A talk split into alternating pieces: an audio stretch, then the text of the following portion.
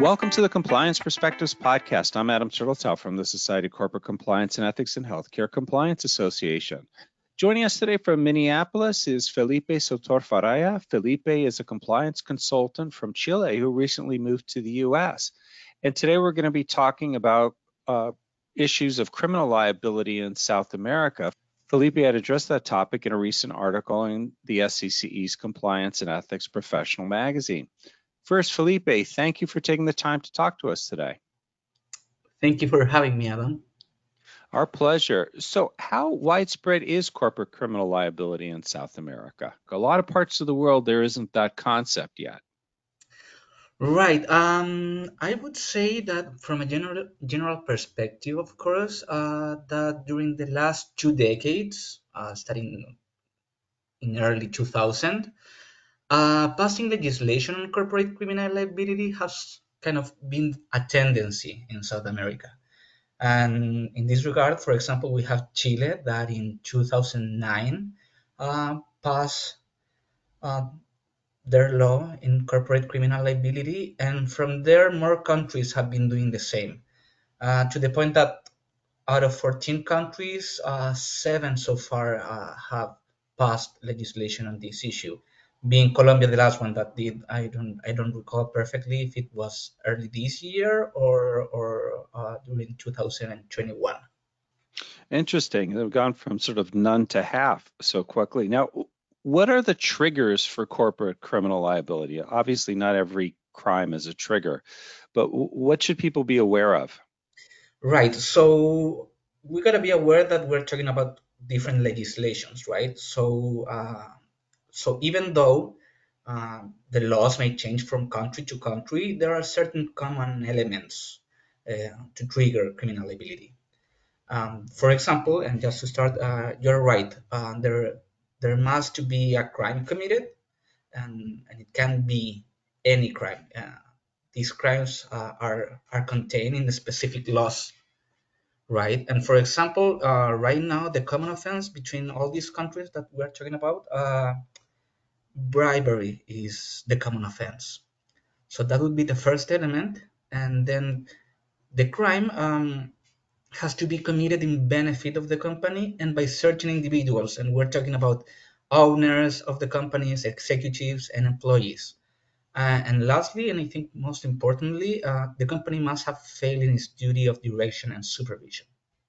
When it comes to supervision, I can't help but think about compliance. Uh, what do the laws require by way of compliance, if if anything?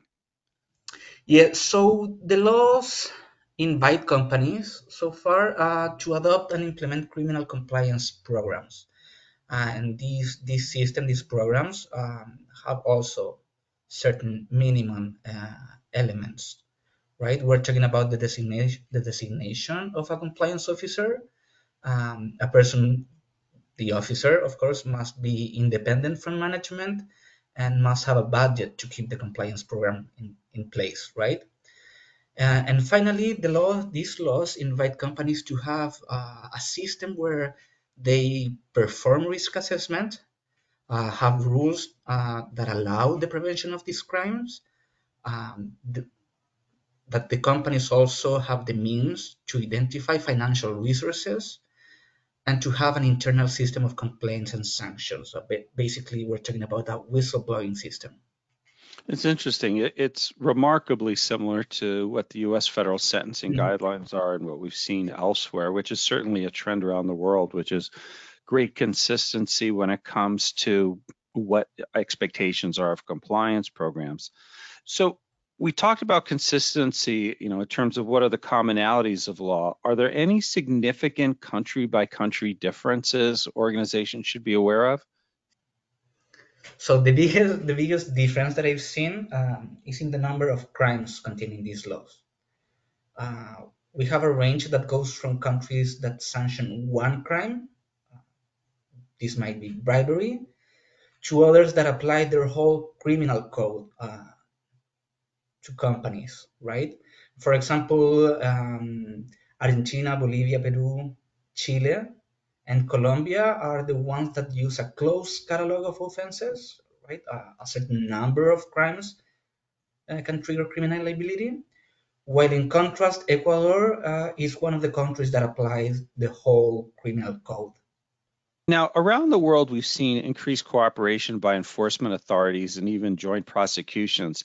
Is the same thing happening in South America so far? If not, do you expect it to happen? I honestly think that it will depend on the case. Uh, we're talking about the size of, of, of, the case. For example, in, in 2016, Odebrecht, uh, this is one of the companies that I use as example in my article, uh, this global construction conglomerate based in Brazil, right, plead guilty of bribery um, and agreed to pay a penalty uh, to resolve charges with authorities in the US, in Brazil, and Switzerland right? Um, so I think this outcome is only possible by the assistance, by the cooperation of uh, this, the different law enforcement agencies. But again, and I would go, I would like to go back to, I think it's important, uh, the size, the, yeah, the size of the crime we're talking about. Yeah, so it's it's fair to assume the larger the crime, uh, the larger the potential penalty, exactly. the more countries will yes. get involved. So I want to also take advantage of your expertise, not just in this area of corporate criminality, but having great experience in compliance in South America. Are there common mistakes you see global companies make when it comes to running their compliance programs in the region? It's interesting because now that I think of I, uh, what I've seen so far uh, within the mistakes, I can mention two things so far. The first one is that uh, the compliance officer tends to lack the independence that the law requires. I mean, uh, most of the time is somebody who um, is dependent of another manager or the CEO while the law uh, is requiring uh, direct access to, for example, the board of directors. And I would say the second one uh, is related to compliance as a function within companies itself. I've seen that a common mistake is not giving uh, the compliance function enough weight within the company. Um, for example, the compliance officer tends to have to wear multiple hats. And with that, uh, we're taking uh, the necessary focus from him to have on the program. Which is definitely a common issue, uh, especially with smaller organizations, that the need to wear multiple hats means compliance doesn't get the attention it deserves. Well, Felipe, thank you for taking the time to talk to us today and for contributing the article to the SCCE Magazine Compliance and Ethics Professional. I want to thank all of you for taking the time to listen. I'm Adam Turteltaub from SCCE and HCCA. I hope we're able to expand your compliance perspective.